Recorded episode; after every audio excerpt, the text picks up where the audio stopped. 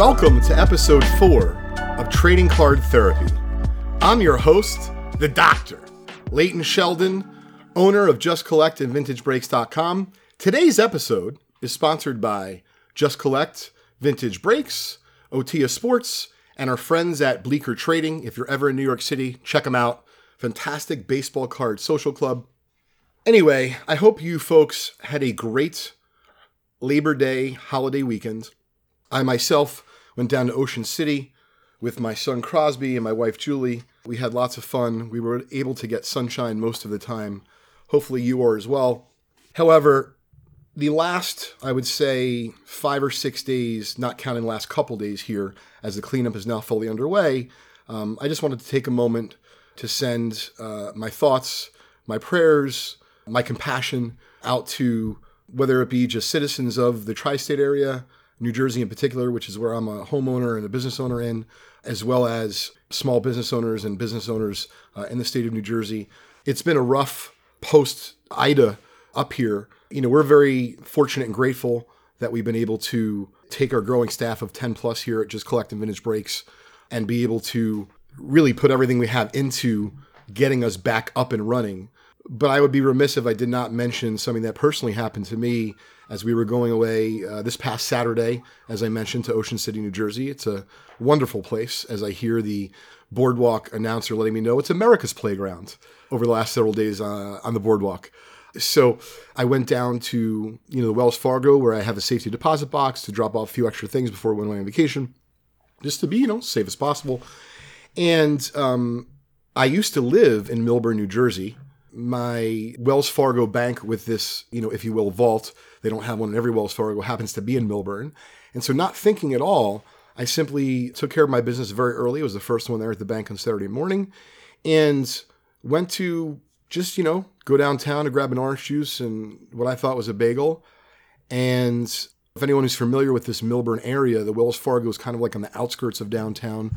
And then you make your way inward and inland, if you will, and there's a small creek down there. And it just didn't dawn on me uh, what could have happened because of Ida and it really got to me. You know, I got fairly emotional walking around. Not only the, the bagel shop that I frequent was was closed, it was more than closed. It was devastated. These businesses had many of their belongings. Um, this is Saturday morning, keep in mind. So this is, you know, Wednesday is now several days before. These are folks who probably have a lot of their livelihoods wrapped up in this. And it was hard not to get emotional as a, as a fellow business owner uh, and seeing folks with their belongings on the street. And then you just took a glance into the sushi place, which is on the corner, and a candy slash ice cream place that my son Crosby likes to frequent. And it's not just that their belongings are on the street, but as we know here at Just Collect and Vintage Breaks, oftentimes the interior of the businesses have suffered greatly by having the carpets removed or the floors had to be torn up. Uh, and so I hope that each and every one of those businesses is doing the best possible. Uh, as I explained, you know, to our staff, we we really have been very fortunate and grateful for putting ourselves back together and the way that we, you know, came together as a group, you know, to see us move forward. But understand that some folks, you know, are not going to be as lucky, whether it be with their business or their home. So if there's anything we can do to put a smile on your face or help out even in the slightest, please reach out to me personally, Leighton at justcollect.com, or tune into our many, very many streams uh, this upcoming week uh, on Vintage Breaks at youtube.com slash vintage breaks. We'll be talking about it. But I wanted to, uh, I wanted to mention that as being, you know, uh, I don't know if there's such thing as a proud New Jerseyite, but I am proud of you know where I live and the community that I take part in, and so it really did pull at the heartstrings to see devastation of that variety right in your home front, and you're thinking very innocently like, oh, I'm going to go grab my bagel, and these folks, yes, you know they might have insurance, but that doesn't do much for their mental you know, well-being, or for that matter, their payroll that's due in two weeks. Because let's be honest, right? We know insurance companies tend to drag their feet sometimes. Um, so anyway, we're not here for that. We are here for trading card therapy, as I said, episode four. So let's get to the first topic this week, and we're going to title it "Thinning the Hoard." You're going to see why I'm titling it that and how it was worth mentioning Ida and how I'm going to tie it all together here on today's trading card therapy show.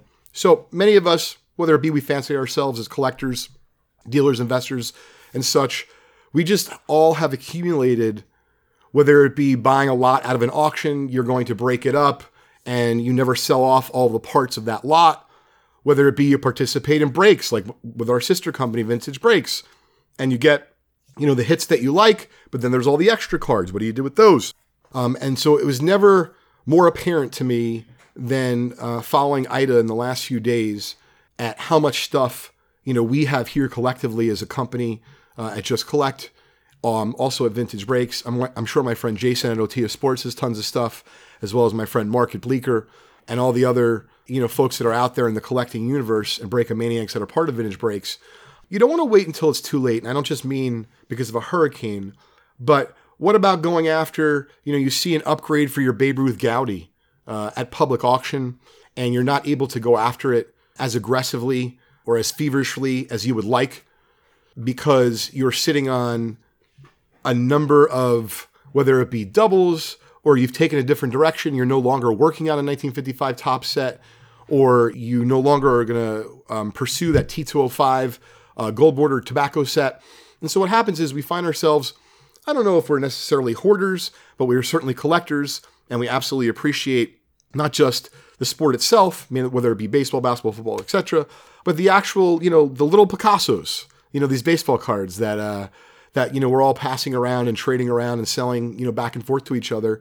All of those have value, and what I found is through the years, it's kind of like a home, right? I don't know how many of you out there listening to today's show are either current homeowners, aspiring homeowners, and even if you're not a homeowner, and you're just a renter and you're renting an apartment, you're renting a home, we just collect things, whether it be baseball cards or other.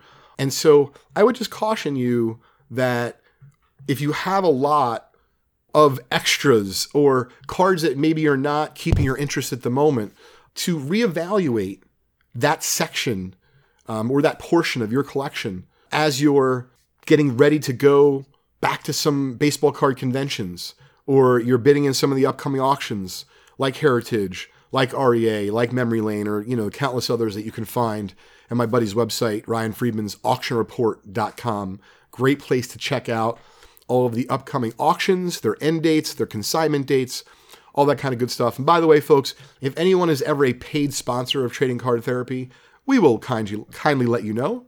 But these are actual friends and businesses that I do business with and that I use.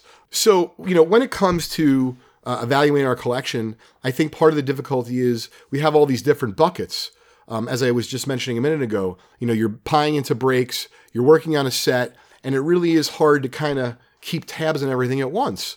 So, my suggestion would be to thin the hoard. And so, to give proper credit, I was recently reading a thread on Net54 baseball card message boards. So, for those of you who are not familiar, just Google Net54 baseball. Uh, if you are a true vintage card enthusiast and baseball card nerd like myself, you will absolutely enjoy the information that's there. Sometimes there can be drama like any other place in life, right? But if you if you can drown out the noise, there's some wonderful information and great collectors there. And they also have a buy sell trade board. Another place to buy sell trade uh, free of fees is on the Vintage Breaks Facebook page, where once again, if you have a community of folks that you are close knit with and you share a common interest, these are great places to thin the hoard. So the reason why I bring up Net54 is because as I was texting with Ken, uh, who's in charge of our social media and marketing here at Vintage Breaks, one of the titles for a future episode, I, if you will, borrowed that from posts that I read on there, and someone was talking about their T206s, but it couldn't have rung any more true for me. Um, it hit both in my brain as well as in my heart after seeing all the cleanup that we've had to do since Ida, as well as the work that we're going to have to continue to do, um, and then just trying to get a better handle, you know, on things as a collector, as an investor moving forward, so that way I can enjoy it. Because let's be honest, right? If these things are in drawers are they really much different than the cutlery or the old clothes that you have at home? Now, if you collect old knives and old clothes, uh, who am I to judge? Believe me, I don't. Uh, you know, I, I collect all sorts of things. I'm just suggesting if you have so many things in a particular collecting discipline, right, like baseball cards, it might be time to consider thinning the hoard. And one of the ways to do that, aside from example, for example, using the Vintage Breaks Buy Sell Trade Group on Facebook, using Net54 is just thinking about how you acquired your card. So I see Ryan Steele. What's up, Ryan? Uh, and Mike P just jumped into the chat. But I'm bringing it up because you're not as lost as you think in regards to, let's say, you're an active participant in a breaking community. Well, maybe that particular breaking company, like Vintage Breaks, would buy cards back for you for either cash or break credit, or you hop in. I know some of the other big companies out there uh, in the breaking world, uh, like Grand Slam Collectibles. Uh, you know, Nate is an awesome dude and he's got an amazing community. They buy and sell and trade with each other all the time on Facebook. So, guess what's happening? You're saving a good 8 to 10% off the top by not having to give it to eBay or what have you. And then you're also establishing, you know, contacts, friendships, relationships in an area that you enjoy. Um, and so don't be shy, whether it be Vintage Breaks or Grand Slam or some of the other breaking companies out there. For that matter, if you have an LCS, for those of you who are tuning in do not know what that stands for, local card shop, local card store. Hit up your local card store. If you've been buying from that from them for months or, or years, there's a really good chance that not only do they need inventory, but they're going to want to support a customer. So don't be shy. The worst they're going to say, this is what I tell someone. If they hit me up and they're trying to thin the hoard and I can't use it, I will let them know I'm sorry. I don't need that stuff at the moment. I have too much or it's just not for me. And if they press a little bit, I'll either say, I really have too much or I can't pay you what I think is fair or you know some other reason why I don't need that inventory or don't covet that inventory at the moment. But I will let you know, hey, I think so and so is, for example, at Vintage Breaks, right? They're doing set breaks. Hit them up for sets. See if they're buying sets. Or for that matter, I, I see repacks everywhere on Loupe and whatnot. You know, two of the bigger breaking apps these days in the breaking world. Well, don't be afraid to hit up you know, the companies on there. If they're, you know, putting graded cards together in a graded hit random the way the Vintage Breaks does or on Looper and whatnot, and I see the re- repacks, well, the graded cards got to come from somewhere. Um, and they're not coming out from PSA in droves. We all know that. So it's a very healthy thing to do. It's also going to make you feel better in terms of when you go and you bid in auctions, and whether it be, you know, you're telling your significant other or your family or a friend about big either purchase that you've made or you're contemplating making, thinning the hoard is going to allow you to psychologically feel better and then realistically feel better in your wallet because you're going to be in a better financial position to go after something you covet. And we're going to save this tangent for a future episode, but I want to be clear that, and I know myself included, everyone's lines these days are blurred between being a collector being a dealer, being an investor. But thinning the hoard, what's really great is it applies to every aspect of that individual. Because even at in any of those different buckets or wearing those different hats, you're going to find yourself, oh, I don't know, making it up. You might want to buy a $300 or $400 box, which you normally would never buy and open. But, you know, whether it be your favorite breaker or your local card shop got something in, and you're like, you know what? I sold off some stuff. I thinned the hoard over the last three months. And even though it's not a grail card, I'm going to use some of my budget. We've uh, been working with Crosby about his budget the last few days at the shore. And it's interesting how kids can pick up on math when there's money involved in toys um, and, and what's available to, to buy and such. But I really thought about myself and then our community, not just the trading card therapy community, but the, the community at large, you know, macro, looking at um, card collectors, whether it be in the Pokemon space or in the non sport card Batman and Superman space or in the sports space. But to be very clear, this stuff takes time, and this is the tangent I was talking about. Think about as you move forward as a collector, a dealer, investor, hybrid, whatever the case may be, what line, what path you'd like to take. Because as you thin the hoard, you may find yourself right back in that same or similar spot if you're not careful after, you know, pruning the bushes, right? Thinning the hoard and finding some new homes for some or many of the cards that you know you are no longer interested in or find desirable or fit into your PC personal collection. So that's my best advice, you know, in terms of thinning the hoard. And then of course, like I said, for a future episode, we'll talk about these different avenues you can go. I've sold stuff privately. I'll put stuff together through hit randoms. I consign to auction houses. I trade. And so there's pluses and minuses to all of them. Um, but I do have this expression that I try to use, whether it be you're a veteran of the industry or the hobby, or uh, you know you're someone you know from the way outside and you've just solicited our company justcollect.com for a free appraisals of your baseball cards, you know, your vintage ones, you inherited them or you haven't looked at them in a long time, there's no doubt that you have to be prepared. And so the best way to do that is to, you know, not wait until that, you know, grail card comes up for auction, but you build up that war chest, you build up that budget, or you just have those people, you know, at your fingertips that you can email who are buying sets, who are buying singles. And a shout out to a good buddy of mine, Jimmy Ryan. He runs the uh, Long Island and Hofstra shows. And the reason why I bring up Jimmy is Jimmy works his tail off, you know, pre COVID, right, post COVID, setting up at dozens of conventions a year selling vintage ungraded singles 50s 60s some 70s and of course you know much earlier and the reason why i bring that up is because i worked with jimmy to sell off a bunch of excess inventory from just collect over the last let's say 12 months where maybe in the previous 12 months i was selling those cards on ebay or i was selling them at conventions. But i realized in terms of my direction as a business owner it takes me time to manage all that and time is money. And to be fair not just time is money but time is family time, meaning that yes, you could make a buck or an extra two bucks or three bucks because the percentage is really good and, and you, you know, you didn't milk every last penny or nickel or dime you could from something, but that's part of, you know, learning about the journey in front of you in the collecting world and recognizing that you have to leave a few shekels on the bone so that other folks will want to do business with you. Whether it be you're selling to them or they're selling to you, the more pleasant you are to deal with in either case, it will be a lot easier for you to thin the hoard. So hopefully you've got some value um, out of that. Please email me directly, Leighton, L E I G H T O N, at justcollect.com. If you have any questions about thinning your own hoard of cards, uh, memorabilia, autographs, vintage, modern, whatever the case may be. But I thought the next topic that we were going to cover on today's episode of Trading Card Therapy fit very well with thinning the hoard, and that's discussing the grading companies in the industry as they stand right now and the current situation as it is.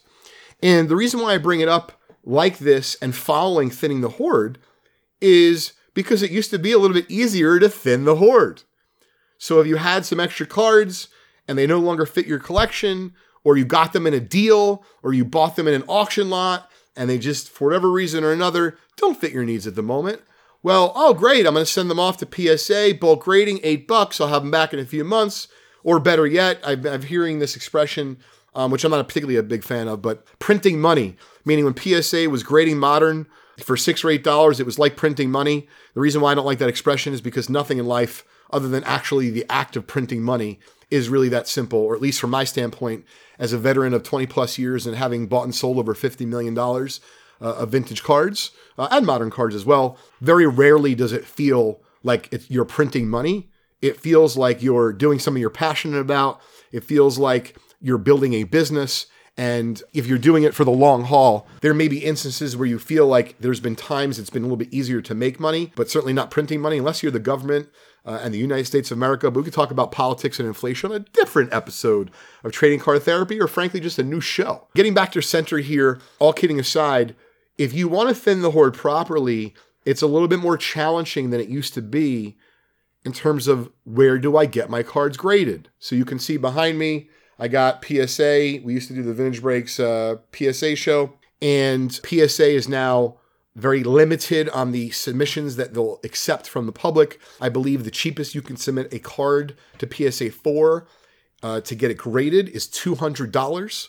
Even though the service is fairly expedited, that is very expensive considering you used to be able to grade a 2019 Ja Morant or a 2020, you know, Joey Adell rookie out of the base Topps or Prizm products for six or eight bucks.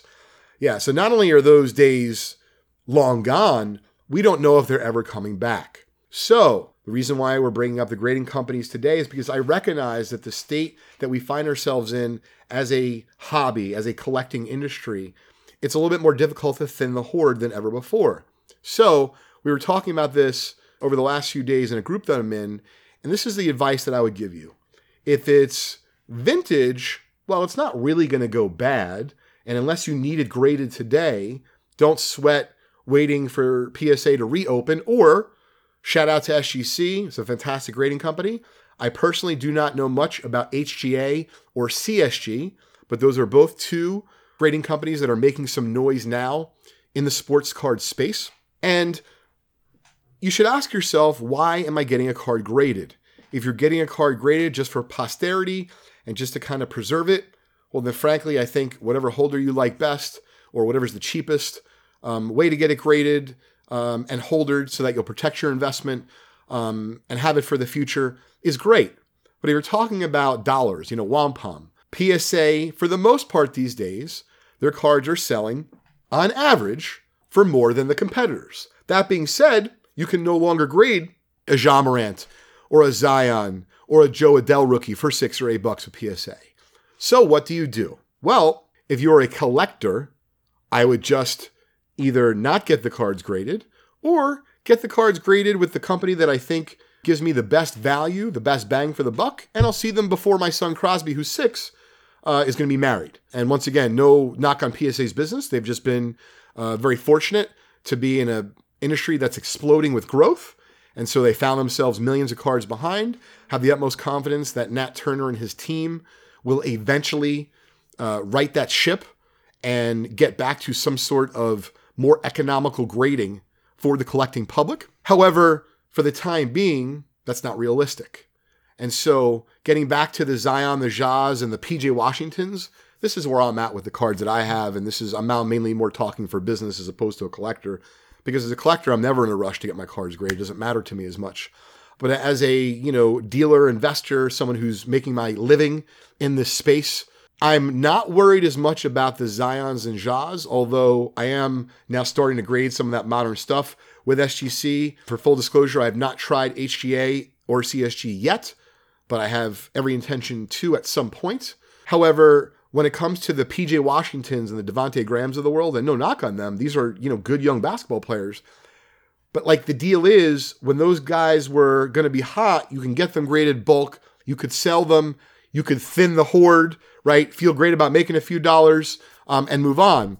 And so, what I worry about for collectors, dealers, you know, uh, investors in the grading space is the ones that are a little bit more obvious to grade. Grade them now, grade them later, not such a big deal. But what about the players where if you don't grade them now, you're never going to be able to take advantage, i.e., profit from that person having a little bit more demand or interest because you're not selling the cards raw because you know you're you're stuck in that mind of getting the cards graded it becomes a challenge as to what to do and so this doctor's advice here at trading card therapy is to look at each and every situation for what it's worth and just address it head on so if it's a card that you don't need back at a certain time and you can wait for psa yeah, don't start grading your 1959s with um, HGA or CSG. Just wait for PSA. However, if you're talking about the modern stuff and you're trying to make money, I absolutely would encourage you to check out SGC, HGA. I know a lot of folks like their slabs. CSG has long been in the comic space um, before cards. They have um, a grading team and who's behind what they're uh, what they are, uh, and I like that about um, CSG on their website. So there is some real options in the space of grading sports cards not named PSA, you have to do your research. And by research, not just checking out those individual websites, but seeing the action on eBay, checking out some of the other auction houses, which, of course, as I mentioned, you can find through auctionreport.com, and looking at the bidding, you know, as it goes on, and of course, as it finishes. Um, I see a bunch of comments in here about different grading companies. Please, if you are listening to this podcast and you have an opinion, love for you to share your thoughts. Drop your opinion in the comments, what your favorite grading company either was in the past or what it is now, considering all the different moving parts in the grading world as it stands today. So, little public service announcement here. Vintage Breaks and Just Collect will be set up at the Philly Show. You can check out phillyshow.com. We're going to be there September 24th through the 26th. Uh, hopefully, we can meet several of you collectors, fellow Breakomaniacs at the show.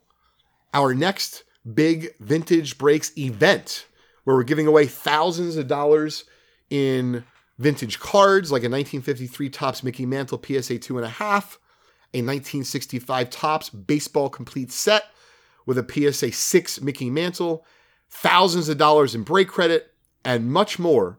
You can read about that and all the details of that big event ending on October 17th, Sunday at 10 p.m. Eastern Time on our website at vintagebreaks.com.